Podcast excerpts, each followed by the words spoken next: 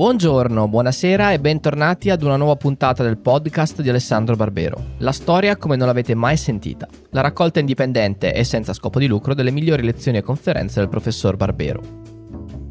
Oggi un tema inedito per il podcast, ovvero l'impresa di Fiume, condotta da Gabriele D'Annunzio tra il 1919 e il 1920. L'episodio che stiamo per ascoltare è tratto da una conferenza organizzata nel marzo 2018 dalla Fondazione Palazzo Ducale di Genova, a cui hanno partecipato Alessandro Barbero e Franco Cardini. Buon ascolto!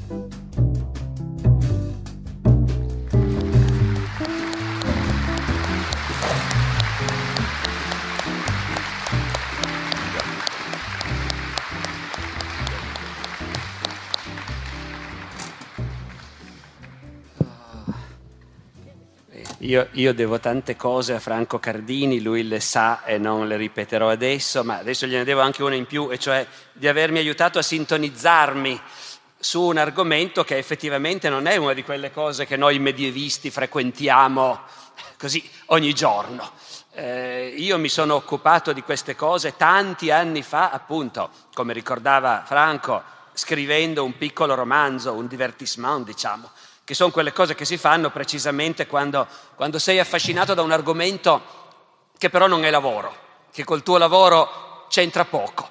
C'entrava forse solo in questo senso, che anche per scrivere un romanzo storico bisogna studiare. Bisogna leggere le fonti, bisogna cercarle, bisogna farsi un'idea, bisogna avere dei personaggi.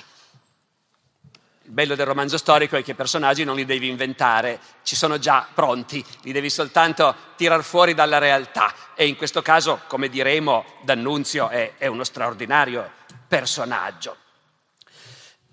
Fiume, io credo che un modo per inquadrare molto alla lontana, molto alla larga, quello che succede a Fiume dopo la Prima Guerra Mondiale, sia di fare una riflessione sul ruolo che per secoli gli italiani, Franco sottolineava i veneziani semmai, ma diciamo pure gli italiani per capirci, perché insomma i documenti ufficiali e i verbali e i registri del governo della Serenissima non erano scritti in Veneto, come ogni tanto mi dice qualche aficionado del posto, ma erano scritti in ottimo italiano già dal Rinascimento in poi. Dunque, il popolo italiano nei secoli, sui confini orientali d'Italia, ha avuto, credo si possa dire, un ruolo in piccolo, un po' simile a quello che ha avuto il popolo e la civiltà tedesca sui suoi confini orientali.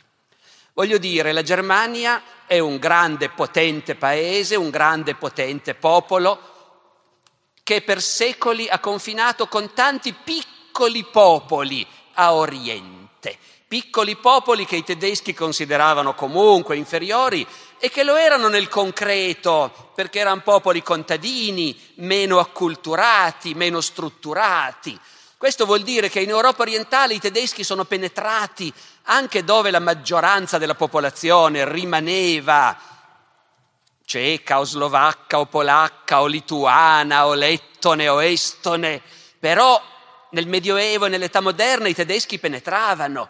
Le città in quel mondo erano città tedesche, ancora oggi sono città tedesche dal punto di vista edilizio, architettonico, non ci vive più nessun tedesco, ma Praga è una città tedesca, Tallinn è una città tedesca, Riga è una città tedesca. E naturalmente la presenza di un popolo imperiale che occupava le città, che aveva i mercanti, i signori, i nobili, i professori, gli intellettuali, mentre la popolazione maggioritaria era un mondo contadino e al massimo operaio, poi in epoca più vicina a noi, ovviamente ha provocato delle tensioni che sono una delle chiavi della storia di quei paesi. Gli italiani hanno avuto un ruolo in qualche misura paragonabile, più in piccolo.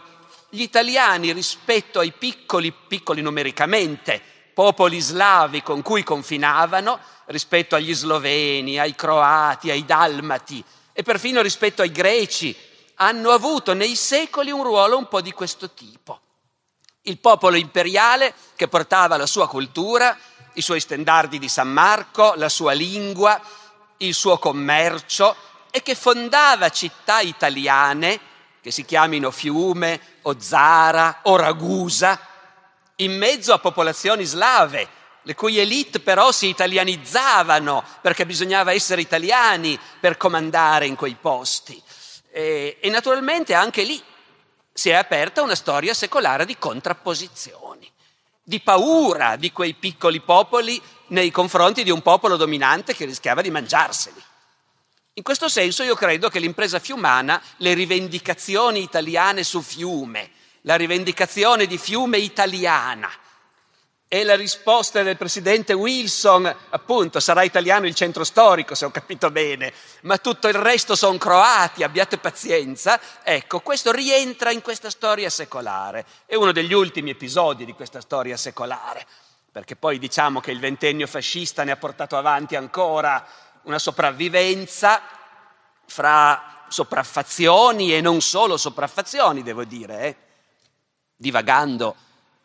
Io mi ha colpito moltissimo dire qualche anno fa un libro di uno storico italiano sull'occupazione italiana delle isole del Dodecaneso durante il ventennio, isole greche quindi, e questo studioso ha intervistato i vecchi di quelle isole che ancora si ricordano del periodo di dominazione italiana, e la risposta più frequente, l'umore più frequente era come erano civili gli italiani.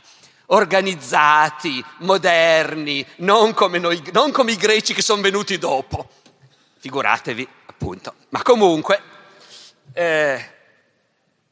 ma del resto divagando alla grande, poi torno al tema, c'è un bel romanzo di Ismail Qadaré, il grande scrittore albanese, dove vedi cosa succede a un piccolo popolo, gli albanesi, abituati a considerare gli italiani come il grande popolo moderno e dominatore. Nel romanzo di Qadaré, il generale dell'armata morta, un generale tedesco e uno italiano, dopo la seconda guerra mondiale, tornano in Albania a cercare i cadaveri dei loro soldati. Nella visione dello scrittore albanese, il generale tedesco è un pasticcione qualunque, il generale italiano è efficiente, freddo, ecco, così evidentemente appunto rischiavamo di essere visti da popoli che avevano un livello di vita sociale e culturale un po' più semplice. Dopodiché il popolo imperiale nel 1919, lo ha detto benissimo Franco, è nel marasma più completo. Noi siamo un paese che ha vinto la guerra e che ha tutti i sintomi dei paesi che l'hanno persa. Magari non a livello estremo, tu dicevi non ci sono le mitragliatrici in strada, anche se in certi momenti, insomma, sono pronte comunque anche le mitragliatrici. Però se ci pensate, i paesi che hanno vinto la prima guerra mondiale, l'Inghilterra, la Francia, a maggior ragione gli Stati Uniti, nel primo dopoguerra hanno tutti i loro problemi di crisi economica, di disoccupazione, di scioperi, ma tengono. La struttura sociale, economica, politica tiene, rimangono democrazie parlamentari. I paesi sconfitti sono tutti precipitati in un modo o nell'altro nell'anarchia, nella rivoluzione, nella guerra civile. In questo senso l'Italia di quegli anni condivide di più il destino dei paesi che l'avevano persa, la guerra. E naturalmente, appunto, regnano la delusione e la rabbia di cui parlava Franco Cardini, regnano fra quelli che si illudevano che la fine della guerra avrebbe visto un'Italia potente, finalmente soddisfatta, che prendeva il suo posto fra le grandi potenze, anziché essere l'ultima delle grandi potenze, come era stata fino a quel momento. E invece sembra di no, sembra che manchi sempre qualcosa. Ovviamente quelli che sanno parlare bene, cogliere bene lo spirito del tempo e farsi propaganda coniano le frasi adatte. D'Annunzio inventa la vittoria mutilata. La cosa è tanto più grave in quanto noi che credevamo di espanderci sulle rovine dell'impero austriaco abbiamo visto sorgere un nuovo Stato, la Jugoslavia, che per noi è una spina nel fianco da sempre. Questa è una cosa, come dire, di cui forse non siamo così coscienti, di quanto la Jugoslavia da noi fosse percepita come un nemico, inevitabilmente un nemico, perché ci stava fra i piedi. Noi avremmo voluto sostituirci agli austriaci nell'egemonia sui Balcani e invece quell'egemonia non ce l'avevamo, perché gli slavi del sud, Jugoslavia vuol dire questo, lo sapete, si erano messi insieme e avevano creato un potente Stato. Noi quel potente Stato abbiamo cercato di sabotarlo fin dall'inizio.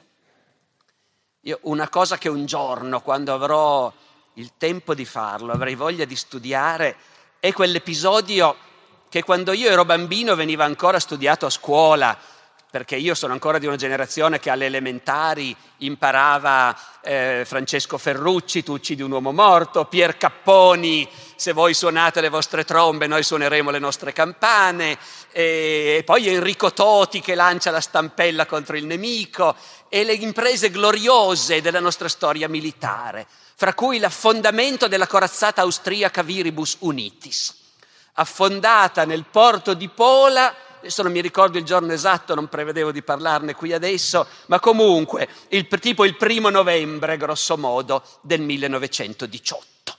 Una di quelle grandi imprese a cui la Marina italiana ci ha abituati, ne hanno fatte altre nella Seconda Guerra Mondiale, le battaglie navali non sempre ci andavano bene, anche perché gli altri di solito erano un po' più avanti come tecnologia, e, mi spiace dirlo qui a Genova, i cannoni dell'Ansaldo in seguito alle troppe bustarelle pagate al ministero non erano sempre perfetti come avrebbero dovuto essere, però noi avevamo queste imprese in cui anche D'Annunzio si distingue, i piccoli mezzi d'assalto, i motoscafi, i MAS, i siluri, il manipolo di eroi che entra nel porto nemico e fa saltare in aria le corazzate. Ecco, il 1° novembre, diciamo, ma i giorni sono quelli, subito prima della fine della guerra, del 1918, 2 eroi, Paolucci e Rossetti, entrano nel porto di Pola, munitissima base della flotta austriaca, dove, diceva D'Annunzio durante la guerra,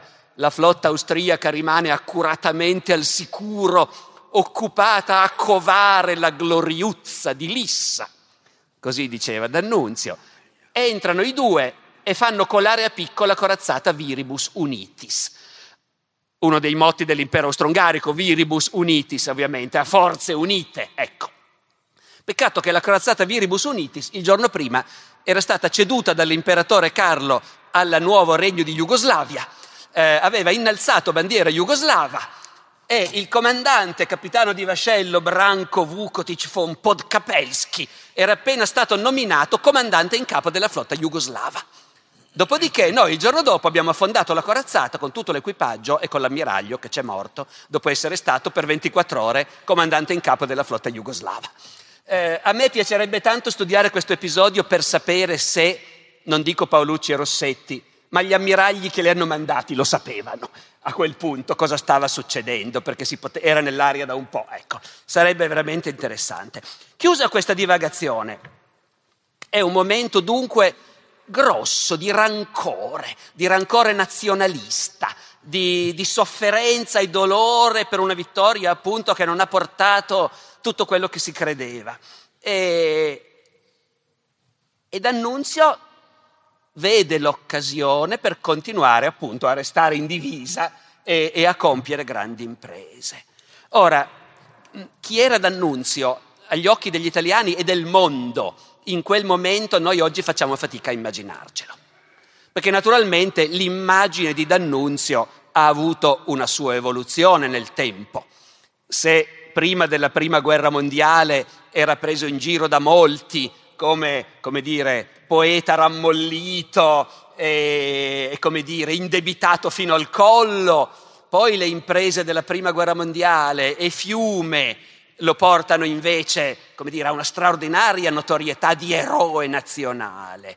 Poi il fascismo provvederà a imbalsamarlo, rinchiudendolo di fatto nella villa sul lago, ma foraggiandolo profumatamente, pagandogli l'edizione nazionale delle opere, e il grande poeta e grande scrittore italiano di quell'epoca, fino a quando i giovani non cominciano a dire non se ne può più, e allora la sua reputazione precipita e diventa lo scrittore illeggibile che credo molti ancora oggi lo considerino.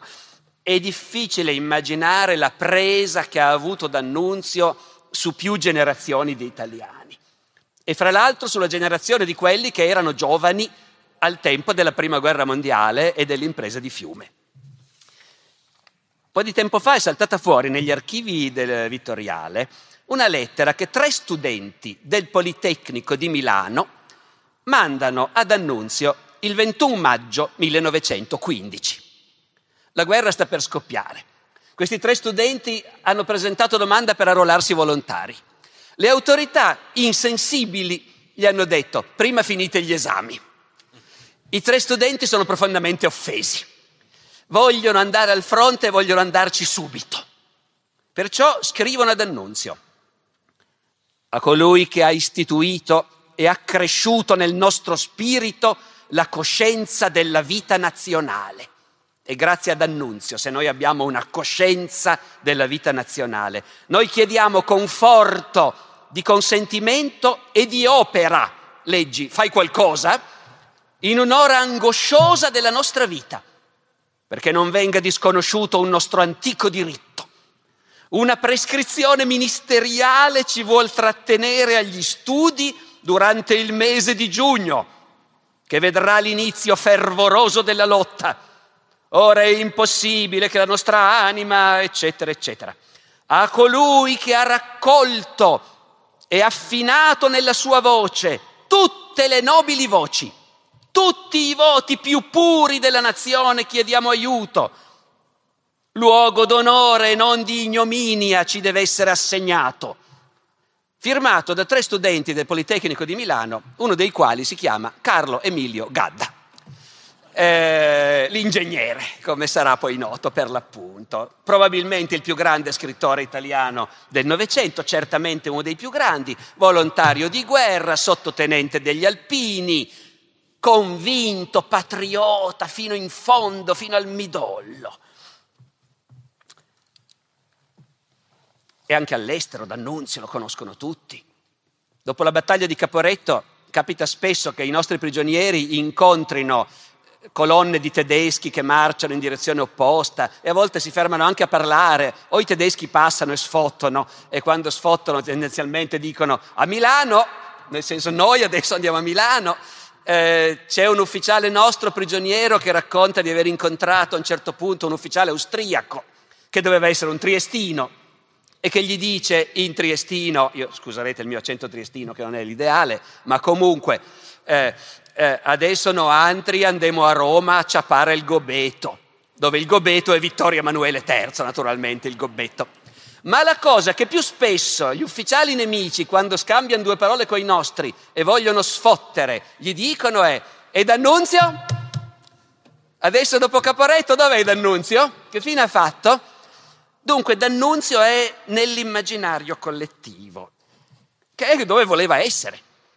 D'Annunzio ha passato tutta la vita a costruire la propria immagine. E oggi diciamo che non ha nessun senso chiedersi se si è pro o contro D'Annunzio.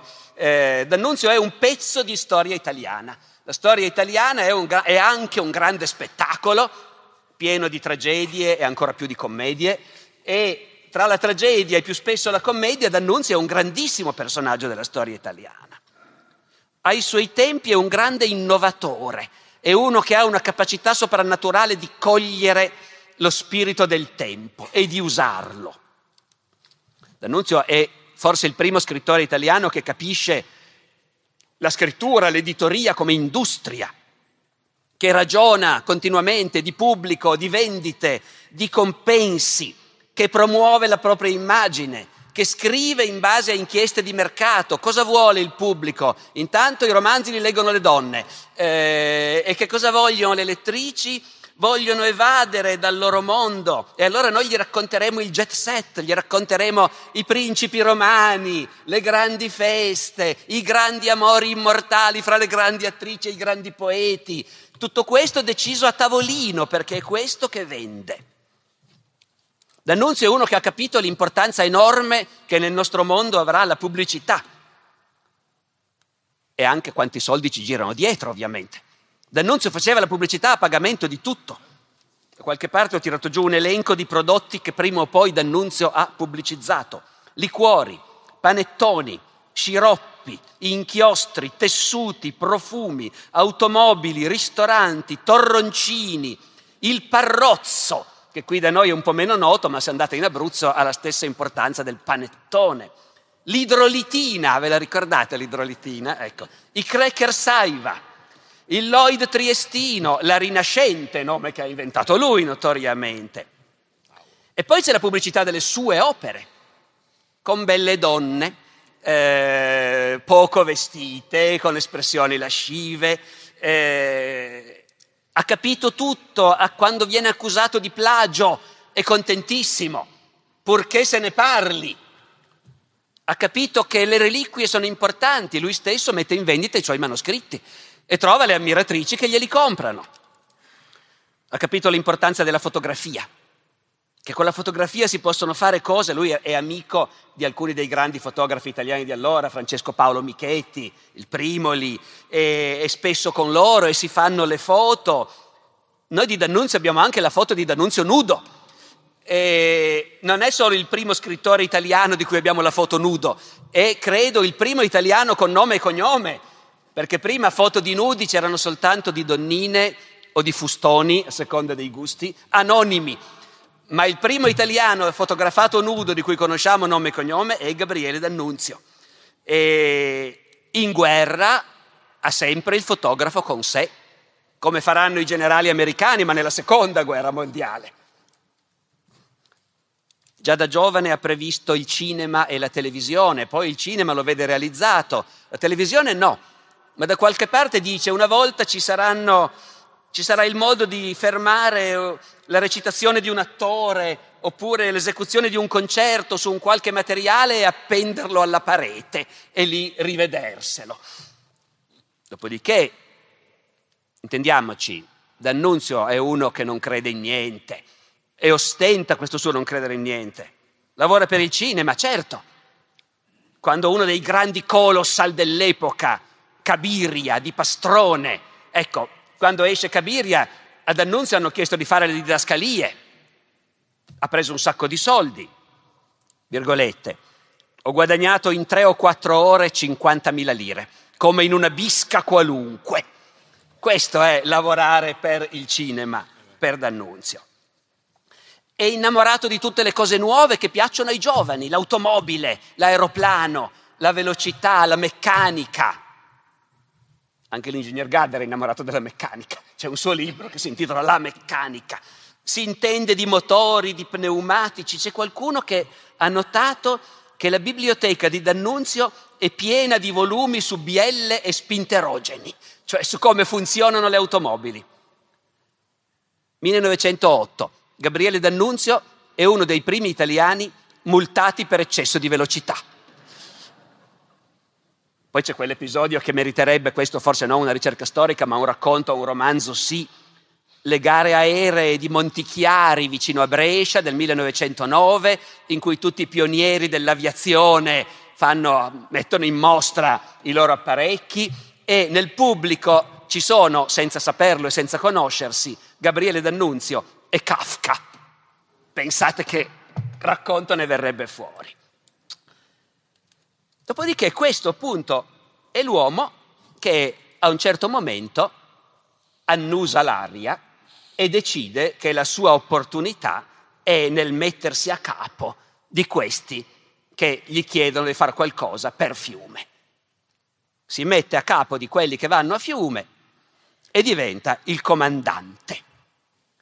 Non si è mai smesso di discutere per sapere se questa sia un'impresa di destra o di sinistra, come appunto si diceva. È facile dimostrare entrambe le cose. Appunto, Franco Cardini ha già detto tutto. Certi rituali, certi slogan saranno poi recuperati dal fascismo, ma il primo e forse anche unico Stato estero che riconosce la reggenza del Carnaro è l'Unione Sovietica. D'altra parte anche di D'Annunzio, al di là di Fiume, non si è mai smesso di chiedersi se era di destra o di sinistra. Nemmeno lui lo sapeva e a dire la verità si sarebbe messo a ridere di fronte a questa domanda. Quando ha fatto politica è stato eletto a destra. Dopodiché, precorrendo anche in quello i tempi, ha cambiato partito ed è andato a sinistra, dicendo vado verso la vita, una delle frasi celebri. C'entra fino a un certo punto, ma qui volevo citare un'altra frase di Gadda. Gadda, questa volta un po' più grandicello, 1938, alla morte di D'Annunzio, Gadda dice adesso stanno facendo di D'Annunzio il monumento, non solo il grande eroe, ma anche il grande scrittore, tormentato, profondo. E Gadda dice appunto, ma l'aviatore del Carso, il trasvolatore di Vienna, il liberatore di Fiume, ma non andateci a raccontare appunto che era questo il poeta del profondo tormento, era un marinaio che canta nel sole, dice Gadda, e noi lo vogliamo promuovere a Palombaro, nei fondali della umanità, tra virgolette, e del tormento, tra virgolette, che non ci furono, e sempre Gadda, perché se ne fregava dell'uno e dell'altra, del tormento e dell'umanità. Il bello è questo. Certo, probabilmente se ne fregava, prendeva i soldi da Mussolini mentre era a Fiume e gli scriveva delle bellissime lettere di ringraziamento che cominciavano con «Caro compagno». A Fiume si è trovato a fare delle cose che probabilmente non avrebbe immaginato prima, a dover decidere appunto se stava guidando un'impresa nazionalista per riunire al Regno d'Italia una terra irredenta o se stava guidando un'insurrezione di popolo per cambiare il mondo. A un certo punto gli è sembrato che forse da lì potesse partire una scintilla che cambiava il mondo. E siccome sapeva parlare bene e creare le immagini, l'ha detto con immagini memorabili. A un certo punto lo dice, era un illuso naturalmente, tutto il mondo guarda a noi, dall'indomito Sinn Féin irlandese, e quindi gli irlandesi, l'ira, alla bandiera rossa, che però non è qui soltanto quella dei comunisti, ma è anche quella dell'Islam egiziano, che in Egitto unisce la mezzaluna alla croce, cioè là dove anche gli arabi si stanno risvegliando contro il colonialismo, tutte le insurrezioni dello spirito contro i divoratori di carne cruda e contro gli smungitori di popoli inermi si riaccenderanno alle nostre faville che volano lontano. Poi certo ci credeva, ma... Però quando nel concreto a Fiume deve prendere delle decisioni, deve fare delle cose, allora le sue scelte le fa. A Fiume decideranno tutto gli industriali e gli armatori, oppure ci saranno i sindacati, il sindacato dei portuali, i sindacati operai? No, ci saranno i sindacati, e come? E quando si tratterà di negoziare fra i padroni e i sindacati, il comandante ci andrà a negoziare e farà in modo che i padroni, i divoratori di carne cruda, non se li mangino gli operai. C'è un passo famoso che è questo basta e non basta, in cui D'Annunzio racconta appunto una di queste riunioni. Ci sono gli armatori e gli industriali e ci sono gli operai dall'altra parte. Eravamo ieri adunati in una sala di cerimonia, in una sala pomposa e fredda, dove le grosse dorature mostravano di non sentire il nuovo regime. Siamo ancora in una sala vecchia, ma il regime è nuovo, stupidamente fisse come i ritratti dei vecchi governatori magiari, carichi di pellicce folte e gonfi di acida autorità. Appunto, Fiume era regno di Ungheria, e quindi aveva governatori ungheresi e scuole ungheresi. E lui racconta questa cosa, che sono lì, e lì a fare una cosa che un poeta normalmente non fa. Ragionavo di farina, di pane, di olio, di vino, di quel che si mangia e si beve, di quel che costa la cosa da mangiare e la cosa da bere, di quello che basta e di quello che non basta. E che dice? Ogni volta che un uomo magro si alzava, stanno negoziando perché gli operai chiedono aumenti fondamentalmente, d'accordo? I padroni devono cedere qualcosa perché gli operai muoiono di fame. I padroni devono cedere qualcosa ma non vogliono cedere. I padroni danno qualcosina, D'Annunzio media. I padroni danno qualcosina. E ogni volta che un uomo magro si alzava e diceva «questo non basta», un uomo grasso diceva «questo basta». Allora, scrivere sapeva scrivere, mi sembra, ecco, da qualunque parte stesse lui scrivere sapeva scrivere, come si vede anche quando si trova a fare un'altra cosa che non aveva previsto di dover fare a Fiume, combattere contro l'esercito italiano, perché l'esercito italiano appunto a un certo momento il governo decide che questa cosa non può più andare avanti. Il governo è esitato a lungo, naturalmente siamo in Italia, stiamo a vedere cosa succede. Fosse mai che funziona e che gli alleati fanno un passo indietro, invece gli alleati non si muovono, Fiume non potete averla, Fiume c'est la lune. E allora, siccome gli alleati, noi siamo totalmente nelle mani degli alleati, noi siamo un paese che ha vinto la guerra ma che è a terra, completamente a terra. Senza il carbone degli alleati si morirebbe di freddo nelle nostre città. Senza la carne in scatola degli americani non avremmo da dar da mangiare alle nostre truppe. Quindi bisogna fare quel che vogliono gli alleati. E quindi l'esercito prima stringe d'assedio Fiume, poi a un certo punto attaccherà alla fine. Ma lo stringe d'assedio a lungo. E lì ci si trova a doversi confrontare.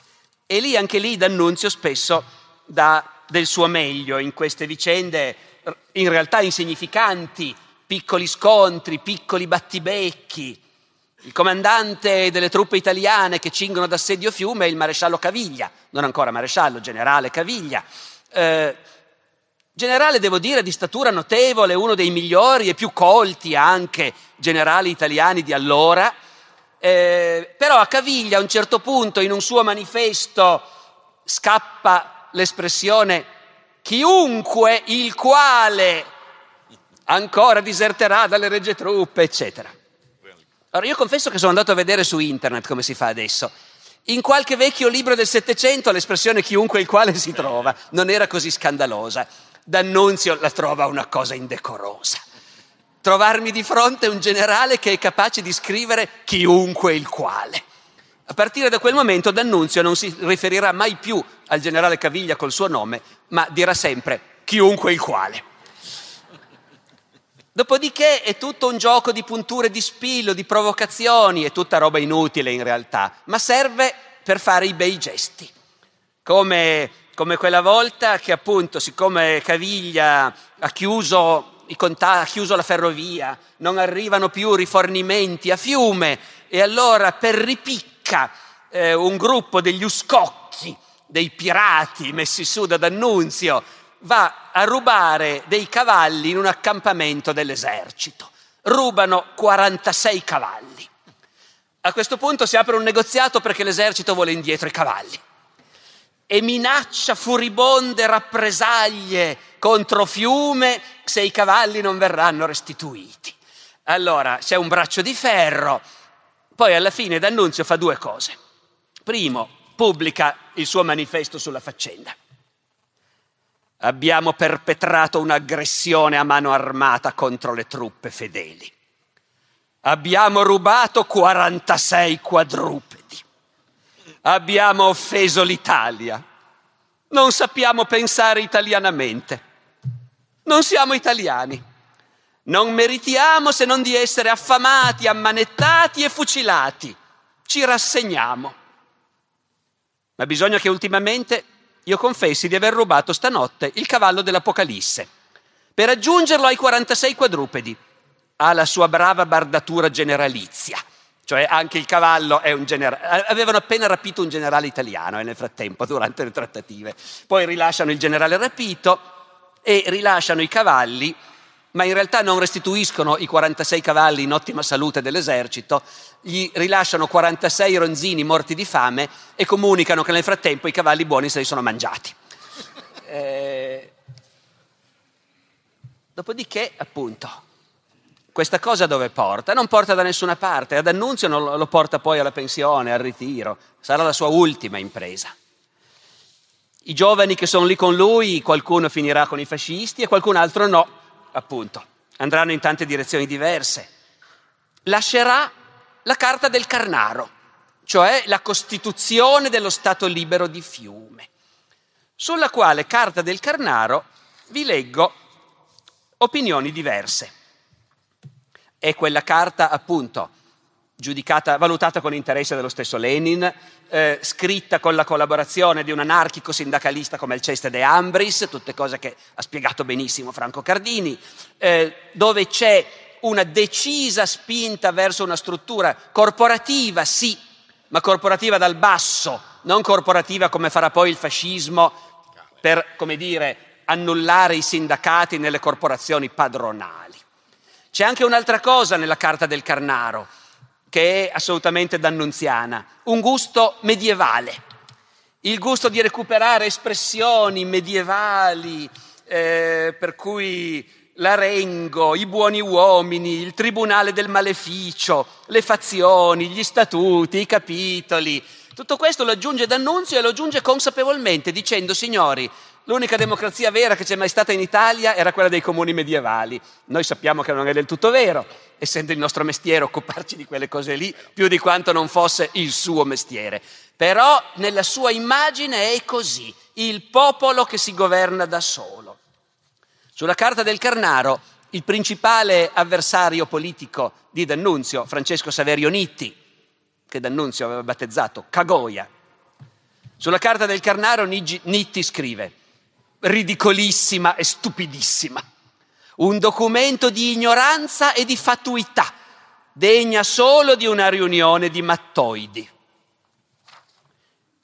Il compagno Mussolini scrive: gli statuti d'annunziani non sono un componimento letterario di sapore arcaico, come si è detto da taluni, no, sono statuti vivi e vitali, non soltanto per una città, ma per una nazione. Un giurista antifascista, severo, per niente d'annunziano, né corporativista, Francesco Ruffini, nel 1926, in un libro pubblicato dalle edizioni di Piero Gobetti, uno dei grandi giuristi italiani dell'epoca, un nome, scrive della Carta del Carnaro: tentativo minuscolo, ma completo e comprensivo nel suo vasto disegno. Visione lirica di un poeta, come fu definito, sì, ma non immeritevole di fissare l'attenzione dello statista. E non solamente come un semplice curiosum di quell'epoca singolarissima della nostra storia nazionale. Ecco, un'epoca singolarissima della nostra storia nazionale. E un'epoca singolarissima anche della storia di D'Annunzio, il quale, e su questo chiudo, si trova a Fiume a dover fare i conti con qualcosa di nuovo. Lui non è più il poeta e neanche l'eroe di guerra, è il comandante, è il legislatore. Non può più vivere come prima. C'è un passo in cui dice: qui io momentaneamente non sono più Gabriele D'Annunzio, sono il comandante. Certe cose non le posso più fare, perché i gusti del comandante non sono, fortunatamente, quelli di Gabriele D'Annunzio. Il che vuol dire, finché sono qua, mi devo comportare in un certo modo. Questo vuole anche dire che prende coscienza, forse per la prima volta, in modo critico e autoironico, dell'immagine che si era creato, del mostro che aveva creato. D'Annunzio come se lo immagina la gente. Non possiamo più farlo. A un certo punto gli scrive a Fiume un ufficiale austriaco, il quale gli dice: si ricorda quei 40 cuscini di raso rosso che lei aveva dimenticato in una casa che aveva abitato dietro il fronte? Dopo Caporetto ci sono passato io. I 40 cuscini di raso rosso ce li ho io a Vienna. Se vuole, maestro, glieli mando a Fiume. E D'Annunzio deve decidere. E poi dice no. Vi figurate i giornali cosa direbbero? D'Annunzio che si fa rimandare i 40 cuscini di raso rosso. Lasciamo perdere. Oppure quando i giovanotti del suo gruppo vogliono mettere in piedi, sono i soliti Guido Keller, Giovanni Comisso, vogliono mettere in piedi una festa medievale, tanto per cambiare. Facciamo la festa del Castello d'Amore. Costruiamo il castello, le belle lo difenderanno dai giovani guerrieri che attaccheranno il castello. D'Annunzio ci pensa su, poi dice: ma perché avete pensato a una festa così antiquata? Sembra la mia Francesca da Rimini. In altre parole, no, lasciamo perdere. Vi immaginate cosa direbbe la gente? Ecco il solito D'Annunzio. In altre parole, lui stesso a un certo punto appunto, siccome non credeva in niente, non credeva neanche in D'Annunzio probabilmente, e questo forse lo rende un pochino più simpatico. Grazie.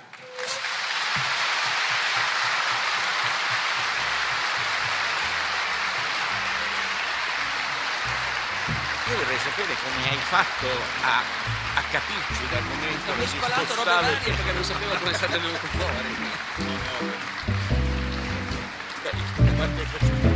fuori. Grazie per aver ascoltato anche questa puntata del podcast di Alessandro Barbero. Come ho accennato nell'introduzione, in questa conferenza sono intervenuti sia il professor Barbero sia Franco Cardini. Se siete interessati ad ascoltare anche l'intervento di Cardini, il link al video originale è nella descrizione di questo episodio. Come al solito, nella descrizione trovate anche i link ai profili social del podcast, che vi raccomando di seguire per rimanere sempre aggiornati su notizie, annunci e novità riguardanti questo progetto. La musica di sottofondo è, come ormai da mesi, la bossa antigua di Kevin MacLeod, pubblicata con licenza Creative Commons CC BY 4.0. Noi ci sentiamo la settimana prossima con una nuova puntata del podcast di Alessandro Barbero. Ciao!